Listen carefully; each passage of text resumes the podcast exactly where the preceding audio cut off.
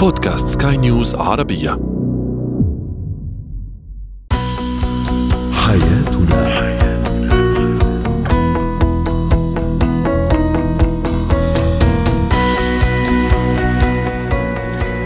مستمعينا الكرام أهلا بكم. معنا إلى حياتنا فضاؤكم اليومي الذي يعنى بشؤون الأسرة وباقي الشؤون الحياتية الأخرى والذي يمكنكم الاستماع اليه عبر منصة سكاي نيوز عربيه dot com slash podcast وباقي منصات سكاي نيوز العربية الأخرى. معي أنا آمال شابه سنتحدث اليوم عن الفحوصات الطبية قبل الزواج أهميتها وفائدتها.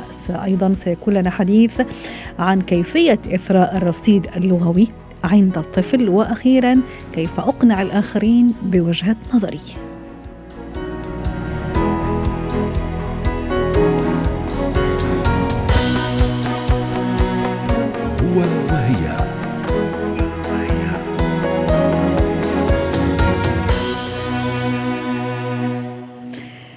تحدثنا في حلقة سابقة عن الاستعداد النفسي للشريكين. اليوم سنتحدث عن الاستعداد من الناحية الصحية أو الطبية إذا صح التعبير ذلك أن صحة الشريكين من صحة الأسرة وبالتالي من صحة المجتمع. سنسلط الضوء اليوم على الفحوصات الطبية الواجب إجراؤها قبل الزواج.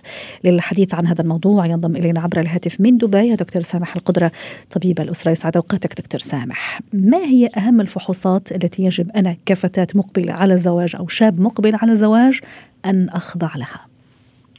تحياتي أستاذة أمال شكرا لك على الاستضافة. صراحة برنامجك شيق ممتع ومتميز. شكرا لك. السؤال مهم جدا ولذلك بحتاج الانتباه من جميع من يستمع لك لأنه هذا حيكون له ما بعده.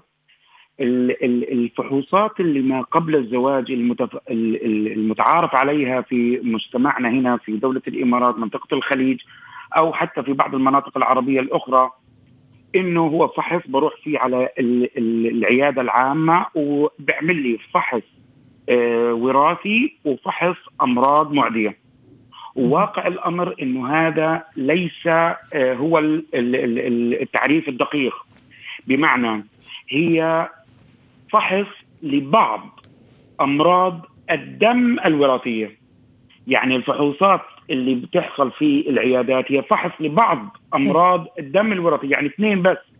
طيب والمطلوب هو يعني ما المطلوب؟ ما هي أهم الفحوصات اللي يجب أني أعملها دكتور سامح؟ هذا سؤال عام كبير. الحين أنا مثلا مقبل على الزواج. في عندي بعض. بعض المشاكل الصحية الموجودة في العائلة أه. أو في عندي مشاكل صحية موجودة في الطرف الآخر. صحيح. إحنا قسمنا ال ال الأسئلة كالآتي يعني. راح نحكي بشكل عام ثم إذا كان فعلا الشخص الفتاة أو الشاب عنده مرض مزمن مثلا وأيضا إذا كان الزواج راح يكون مثلا بين الأقارب. فراح نحكي نعم. كل كل يعني كل سبب أو كل حالة لوحدها. نحكي في البداية عن بشكل عام دكتور سامح. بهمني أتأكد من إنه ما في أي أمراض معدية مثل التهاب الكبد الوبائي والتهاب الزهري وعفوا نقص المناعة المكتسبة. بهمني إني برضو أعرف إنه ما في عندي أو أنا غير حامل لبعض الأمراض الدم الوراثية مثل الثلاسيميا إذا عرفت إنه في في العالم 400 مليون حامل للثلاسيميا يعني حوالي 5% من سكان العالم كل سنة في 10 مليون واحد حامل. يعني ما مبين عليه المرض لو أخذ أو تزوج واحدة حامل حينتجوا واحد مريض. فتخيلي قديش الخطورة لذلك لازم أكون متأكد إنه أنا ما عندي هذه ما عندي هذه المشكلة قوة الدم فقر فقر الدم هذه من الأشياء الرئيسية والأساسية والفحوصات الأساسية اللي لازم أفحصها قبل ما أتوجه أو أفكر في موضوع الزواج. اختبار الخصوبة دكتور سامح، هل أيضا من الاختبارات اللي يجب فعلا أن يخضع لها الشاب أو الفتاة اللي مقبلين على الزواج؟ في وقتنا الحالي يعني لاحظنا صراحة عملية نقص في موضوع الخصوبة خصوصا عند الرجال. فليس من الخطأ إنه نعمل فحص للخصوبه بشكل أو بآخر عند دكتور المسالك البوليه أو أو دكتور طب الأسرة. والتاكد منه. ولكن هذا ليس من المشاكل الصحية اللي ممكن آه، أبني عليها قرار في عملية الزواج من عدمه لأنه هذه الأشياء قد تكون آه، قد تتغير قد تتبدل قبل وبعد آه، الزواج. جميل. الاختبارات أيضا بالنسبة للسيدة اللي هي الاختبارات ممكن اللي تخصها هي أقصد مثلا تصوير الرحم اختبار وظائف الغدة الدرقية مثلا اللي أكيد عندها تأثير بشكل أو بآخر على تأخر الحمل مستقبلا. هل أيضا من الأشياء اللي أو الاختبارات التي يجب أن أخضع لها أنا كفتاة مقبلة على الزواج؟ واقع الأمر هي يعني هذا النوع من الفحوصات غالبا له أعراض. يعني أنا لو كانت عندي مشكلة في الغدة الدرقية أو كانت في مشكلة عفوا في الدورة الشهرية أو كانت في مشكلة في بعض الأشياء اللي بتحصل فيها يوميا فلا بد إني كنت متوجهة في الأصل أو في الأساس للطبيب وقام بالتشخيص وأعطاني العلاجات أو على الأقل أعطاني التوصيات. فليست شرطا آه، بإنه لأن هناك حوالي 7000 فحص. فليس من المنطق أو الطبيعي إن أفحص ال 7000 فحص. هذا محتاج لي شهور عشان أقدر أعمله، لكن طالما أنه لا يوجد هناك أعراض آه، ليس آه، وأنا بعمل حاجة بسموها check up السنوي أو الفحص الدوري السنوي عند طبيب متمرس في هذا الموضوع بغطي الفئة العمرية هذه من فترة للثانية. وما في عندي أي أعراض بأشكي منها في الوقت الحالي. فليس من المحبذ المبالغة في عملية الفحوصات آه، فيما قبل آه، الزواج. لابد أن يكون الفحص ما قبل الزواج اللي هو نيته تكوين أسرة صحية سليمة أبناء أصحاء سليمين موجه بطريقة علمية ومستشار فيها آه، طبيب الأسرة وطبيب الجينات. وهذا اللي حنتكلم عليه بعد شوي إذا سمحتي. وهذا مهم جدا صراحة. هذا تقريبا هو الأهم في الموضوع اللي اليوم بنطرحه لأن هناك خلط عندي في في عائلة آه، آه، أجت عند ابنهم آه، صار مشكلة في الكلى والتكيسات تكيسات في الكلى. تفضلي. دكتور سامح إذا إذا الفتاة أو الشاب هم already عندهم مثلا أمراض مزمنة خلينا نقول مثلا سكري يعني أي واحد من هذه الأمراض المزمنة هل أيضا في فحوصات يجب أن تضاف للفحوصات اللي سبق وذكرناها؟ الهدف من الفحص شو؟ إذا كان اكتشاف المرض إذا كانت اكتشاف المرض فهذا ممكن يحصل في أي وقت ليس مرتبط فقط بالزواج. آه، لكن إذا كان الهدف منه إنه آه، ما يأثر على الطرف الآخر ما يأثر في مواضيع على الأطفال في المستقبل صعب جدا تحديد الجينات لأنه غالبا الأمراض المزمنة ما ترتبط بجين واحد هي ترتبط بأكثر من جين حوالي ستة أو ثمانية أو عشر جينات. ف ومش شرط إنه ال ال ال خلينا نقول الاستعداد الجيني للإصابة بمرض السكري يعني إنه السكر سيظهر. ولكن ربما هناك نقص بعض الفيتامينات قد يعجل من هذا الجين في إنه يسبب لي المرض. لذلك ما ما أود قوله إنه آه، نعم هذه الأشياء والفحوصات هي أصلا للي مقبلين على الزواج أو الغير مقبلين على الزواج مهمة. وبالنسبة مثلا للمقبلين على الزواج وهم مثلا من عائلة واحدة أو ما يعرف بزواج الأقارب أيضا. هل نضيف ليه لهذا كل الفحوصات اللي سبق وذكرناها آه، فحوصات معينة أيضا حتى يكون الزواج خالي من أي مشاكل خاصة آه، فيما يتعلق بالأطفال. أشكرك على هذا السؤال. في عجالة. الحين إحنا جسمنا متكون من أعضاء، الأعضاء هذه في أجزاء صغيرة جدا اسمها الخلايا، الخلايا جواتها نواة. جوا هذه النواة في حاجة اسمها كروموزوم، عليها موجود جينات. الحين إحنا في عندنا آه، آه، آه، زواج الأقارب. التشابه التشابه بين الجينات تبعتي وبين الجينات أختي حوالي 50% بيني أنا وبين بنت عمي 25 آه، عفوا عمي 25% بيني تشابه الجينات بيني وبين بنت عمي 12.5% آه، يعني لو موجود عندي 30 ألف جين أنا وبنت عمي بنشترك ب 3750 جين. طيب افرض أنا في عندنا في العائلة بعض المشاكل الصحية موجودة هذه على ثلاث أربع جينات. وبنت عمي متشابهة معايا في هدول. أنا مش ظاهر علي المرض وبنت عمي مش ظاهر عليها المرض. لما الجينات تتحد مع بعض حتولد مشكلة عند الطفل حتسبب مرض. لذلك لازم أحط في حسباني إذا وجد أمراض معينة كانت وهذه بتكون معروفة يعني في قبائل معينة في أماكن محددة هذا منتشر عندهم الطرش. في بعضهم منتشر عندهم آه، المرض اللي هو آه، تكيسات الكلى. أو الميوبي مثلا اللي مشكلة في النظر. أو المشكلة في النظر أو الثلاسيميا أو الخلايا المنجلية أو غيرهم. ولذلك هدول أنا عارف إن المنطقة هذه منتشر فيها هذا المرض. طب وش وين أروح؟ الفحص العادي ما حيفيدني. أنا عارف إنه في عندي مشكلة في عملية تكيس الكلى. إيش بروح بسوي؟ بروح أنا وزوجتي على مركز أبحاث جينية. حيروحوا يفتشوا جينيا عن هذا الجين اللي مسبب لهالموضوع واضح. بعد الزواج ممكن نكون أجنة اللي هو بعد اصاب البويضة. بنروح بنفحصها. بنلاقي إذا وجد فيها هذا الجين المسبب لهذا المرض بنستبعده إذا ما وجد بنرجعه لرحم الأم وبالتالي بنولد إنها طفل سليم. اذا إحنا بنقول إنه وجدنا كثير يعني طبعا نسبة زواج الأقارب عالية جدا في الدول العربية هي من الأعلى. وتخيل إنه في الولايات المتحدة محرمة ممنوع زواج الأقارب. لقوا في زيادة وفيات لقوا في مشاكل كثيرة في التخلف العقلي وأمراض بتتعلق بمرض الكبد وأمراض الأنيميا المنزلية وغيرها وغيرها يعني. واضح. فالزواج المبكر عفوا الإنجاب المبكر الوزن المنخفض للطفل. واضح. لذلك توجهنا في عملية الفحص. أنا ليش بتكلم أخت؟ سريعا دكتور سامح لأن الوقت يداهمنا في أقل من 10 ثواني. في في 10 ثواني. يا جماعة اللي راح يعمل الفحص الجيني في العيادات الخارجية الموجودة في الدول العربية هذا ليس فحصا وراثيا.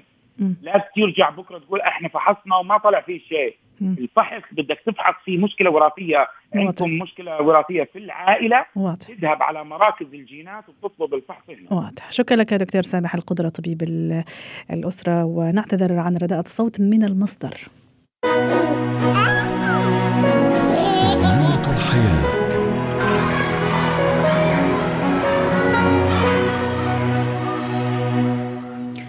لعل اللحظات التي ينطق فيها الطفل بكلماته الأولى وندائه أيضا المبكر على أمه وأبيه هي من أسعد الذكريات في حياة الأبوين وعندما يحرز الطفل في نم أو تقدم في نموه اللغوي هذا لا يعني شعور الوالدين بالسعادة فقط بل يعني أن هذا الطفل أصبح قادرا على التواصل الاجتماعي بشكل يمكنه من من التعبير عن احتياجاته ومشاعره بوضوح. كيف أطور الرصيد اللغوي عند طفلي. للحديث عن هذا الموضوع تنضم إلينا عبر الهاتف سارة بشار أخصائية علاج لغة ونطق وبلع. يسعد أوقاتك أستاذة سارة.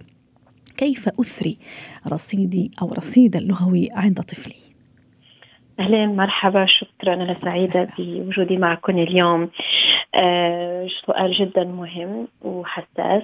آه فكيف نساعد الأطفال إن يزيدوا من آه المخزون أو الرصيد اللغوي؟ آه الأهل لازم يكون في حوار دائما موجود ومستمر مع الأطفال شو ما كان عمرهم.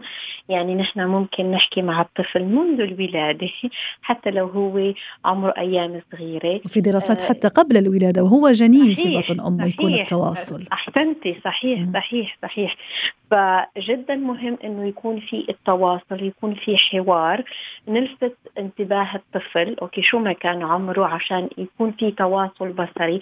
نلفت انتباهه لتقاطيع الوجه لتعابير الوجه اللي نحن بنعملها وقت نحكي. إذا في شيء الطفل بحبه بنلفت انتباهه نخلق مواضيع على هالشغل اللي بحبها. بعطي مثل هون إذا هو بحب مثلا يلعب بالكرة أنا بجيب الكرة. وبخليها حتى وبسمي له إياها كرة. أه بعمل حركة خد أعطيني لون الكرة شكل الكرة. يعني هذا بس مثل. بس أنا ممكن مثلا أستعمل دمية ممكن أستعمل النشاطات اليومية اللي عم تنعمل مع الطفل مثلا. وهو عم بياكل وهو عم بيلعب وهو عم بيتحمم وهو عم بمشط شعره. ونحن آه يعني بنغير له الملابس. هيدي كلها النشاطات اليومية جدا فيها آه، مفردات لغوية ممكن نخلي الطفل يكتسبها. أستاذة سارة وأنا مثلا زي ما تفضلتي حضرتك ممكن عم حممه أو أعطيه أكله وأتكلم معه. أحيانا ممكن تطلع مني الكلمة خلينا نقول مثلا باللغة العربية أحيانا بلهجتي العامية أحيانا بلغة أجنبية. هل عادي هل يفضل هذا ولا لا؟ أنا أفضل إني مثلا أركز على لغة معينة وأطورها له أو على نطق معين وأطوره له. صحيح. الأبحاث العلمية وال evidence base اللي نحن بنتبعها آه بتقول إنه الطفل كل ما أخذ لغات وهو صغير كل ما كان منيح. يعني لا ما في مشكلة إنه الطفل يكتسب لغات قد ما هو بده. فيك تحكيه بكل اللغات اللي هي موجودة بينحكى فيها بالبيت أو المجتمع اللي هو عم بيعيش فيه.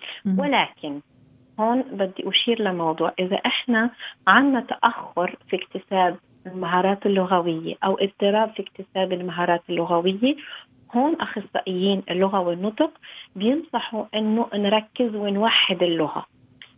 أه. برجع بقول إذا الطفل ما عنده تأخر واكتسب المهارات في الوقت المناسب ممكن ندخل له اللغات اللي نحن بدنا إياهم لأنه هون بيكتسبهم على الأكيد خاصة إذا كانت لغات موجودة تتداول في البيت وفي المجتمع اللي هو عم بيعيش فيه. أحيانا نحن في بعض المجتمعات نحكي لغة بالبيت ونروح مدرسة في لغة ثانية ما في مشكلة أبدا والطفل هو قادر جدا على أنه يكتسب جميع هذه اللغات مش اثنين مش ثلاثة ممكن أكثر. وحتى أستاذة سارة بما فيها مثلا نطقه هو أنا أقصد مثلا في آه، مثلا الماء ها؟ مثلا عند الطفل إحنا ننطقه بشكل آخر ممكن يعني كل كل منطقة أو كل بلد أو كل عائلة كيف تنطق الماء مثلا ك ك كمفرد أو كمصطلح؟ هل أنا أحكيه بلغتنا نحن المحكية في البيت ولا بلغته اللي هي لغة الأطفال؟ okay لغة الأطفال هيدا خطأ شائع. آه نحن ما بنستعمل لغة الأطفال يعني ال baby talk ما بنبسط له اللغة لأنه الطفل هو بياخذ شو ما بتعطيه. إذا أنت حكيتي له مبو مثلا هم بيقولوا مبو على المي رح يقول لك مبو. بس إذا أنت قلتي له ماي رح يصير يعيد يقول لك ماي. أوكي؟ فما بنعطي ال baby talk الكلام الأطفال المصغر هيدا. ما بيستفيد منه وما بنفكر إنه الطفل بهي الطريقة هو رح يكتسب اسرع أو بطريقة أسهل بالنسبة له. بالعكس نحن عم نعلمه يتعود على كلمة ممكن أنا أفهمها كأمه ولكن وقت يروح برا وبده مي ويطلبها بهالطريقه ما حدا رح يفهم عليه. جميل جميل. أستاذة سارة إني مثلا أيضا أسأل ابني خاصة لما ها يعني يكبر شوي ممكن يصير آه، عنده القدرة إنه نتحاور وممكن نحكي على التجارب اليومية لما يرجع من الحضانة لما يرجع ممكن من طلع مع أبوه. آه، هذا ال ال ال الكلام أو الحوار اللي يدور بيني وبينه عن تجاربه اليومية شو عمل مع مين التقى. أحيانا يجد صعوبة أيضا في التعبير. هو يحاول يحاول أنه يعبر مثلا أو يوصف شغلة معينة. هل أيضا هذه الحوارات مهمة حتى يعني تثري له رصيده اللغوي وتخليه أيضا آه، يعني آه، يكتسب مفردات أكبر؟ طبعا طبعا هو آه، على حسب آه، سن الطفل على حسب عمره. آه، يعني ما فينا نجبر طفل عمره سنتين يعطينا حوار مكتمل أو نسأله أسئلة مفتوحة. نحن عندنا الأسئلة المغلقة اللي هي إجابتها نعم أو لا وعندنا الأسئلة المفتوحة اللي هي إجابتها تطلب من الطفل إنه يعطيني جملة. أوكي؟ فعلى حسب عمره أنا بساله سؤال معين. ممكن ساعده كمان بالأجوبة ممكن أعطيه خيارات عشان يقدر يعني مثل بسيط يعني إنه مثلا بدك تروح على المسبح أو بدك تروح على ال park مثلا أوكي؟ هو بنقي.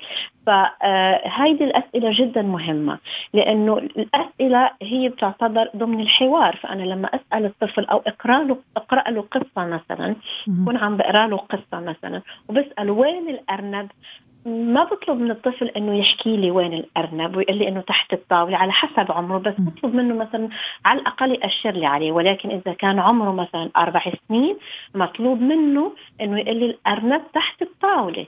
إذا عمره سنتين بس يقول لي هون مثلا أو ياشر لي عليه. ممتاز. عرفتي شو؟ على حسب كل طفل. بعدين في شغلة ثانية إنه ممكن طفل عمره سنتين يكون عنده مخزون لغوي ويكون عنده قدرة على إنه يبلش الحوار ويمشي فيه. وفي طفل كمان عمره سنتين وخلقانين نفس اليوم بس قدراته غير. بيركض أكثر مشي قبل آه، سنن قبل بس ما عم بيحكي بنفس الطريقة فما فينا نقارن كل طفل له قدرات والمتابعة طبعا هي من أهم الأشياء إني أكون متابعة ليه وأكون أيضا دقيقة الملاحظة حتى أنتبه إذا في أي شيء تأخر لا سمح الله حتى أكون مواكبة لهذه المشكلة. شكرا لك سارة بشار أخصائية علاج اللغة والنطق. سعدتينا اليوم بهذه المشاركة. مهارات حياة.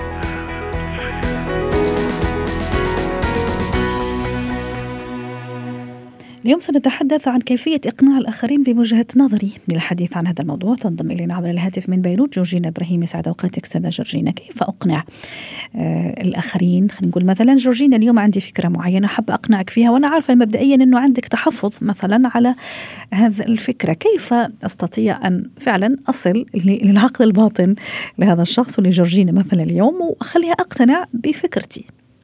اولا طبيعة الحال لازم اكون أنا مقتنعة فيها. يعني آه، خاصة هيدي مثلا مهارات بيعلموها ل للي بيشتغلوا بالبيع المبيعات.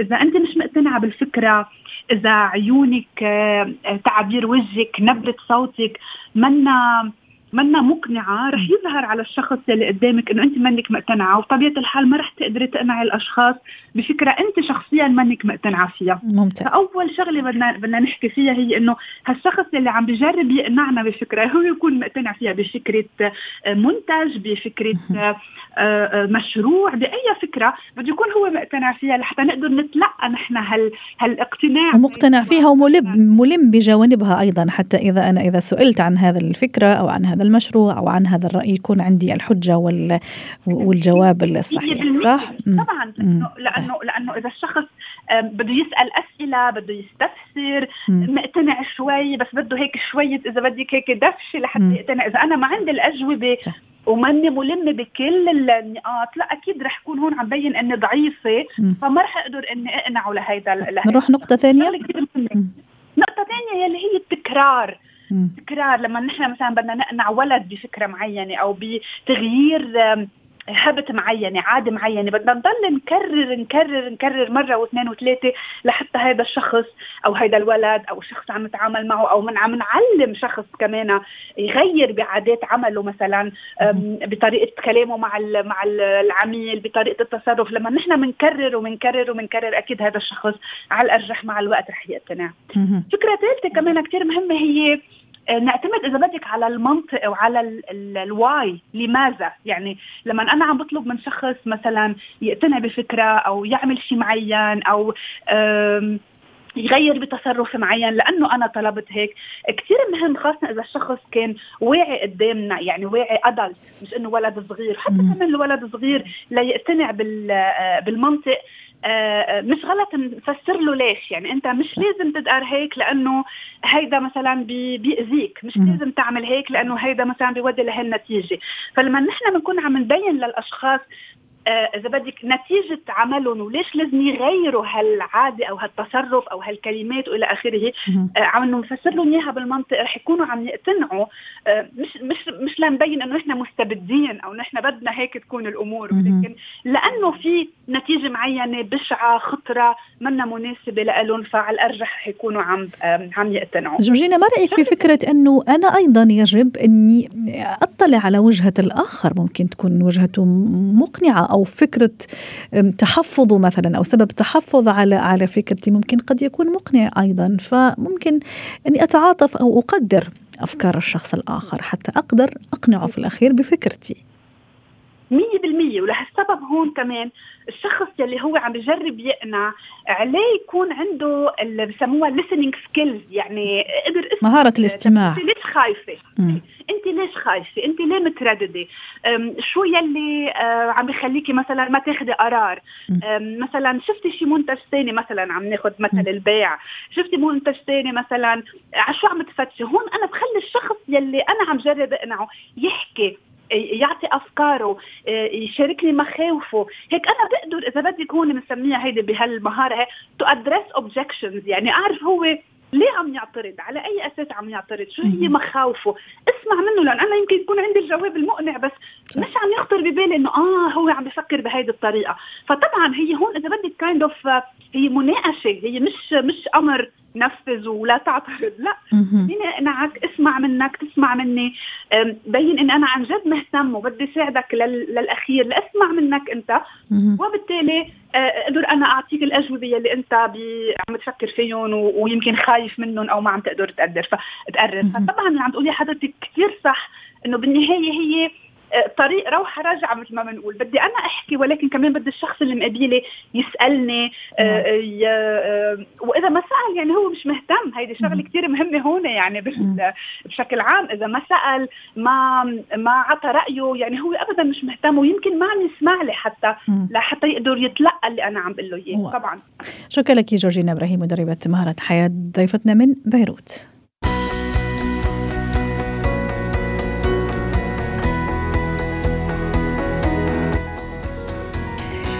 ختام حلقة اليوم من حياتنا. شكرا لكم وإلى اللقاء.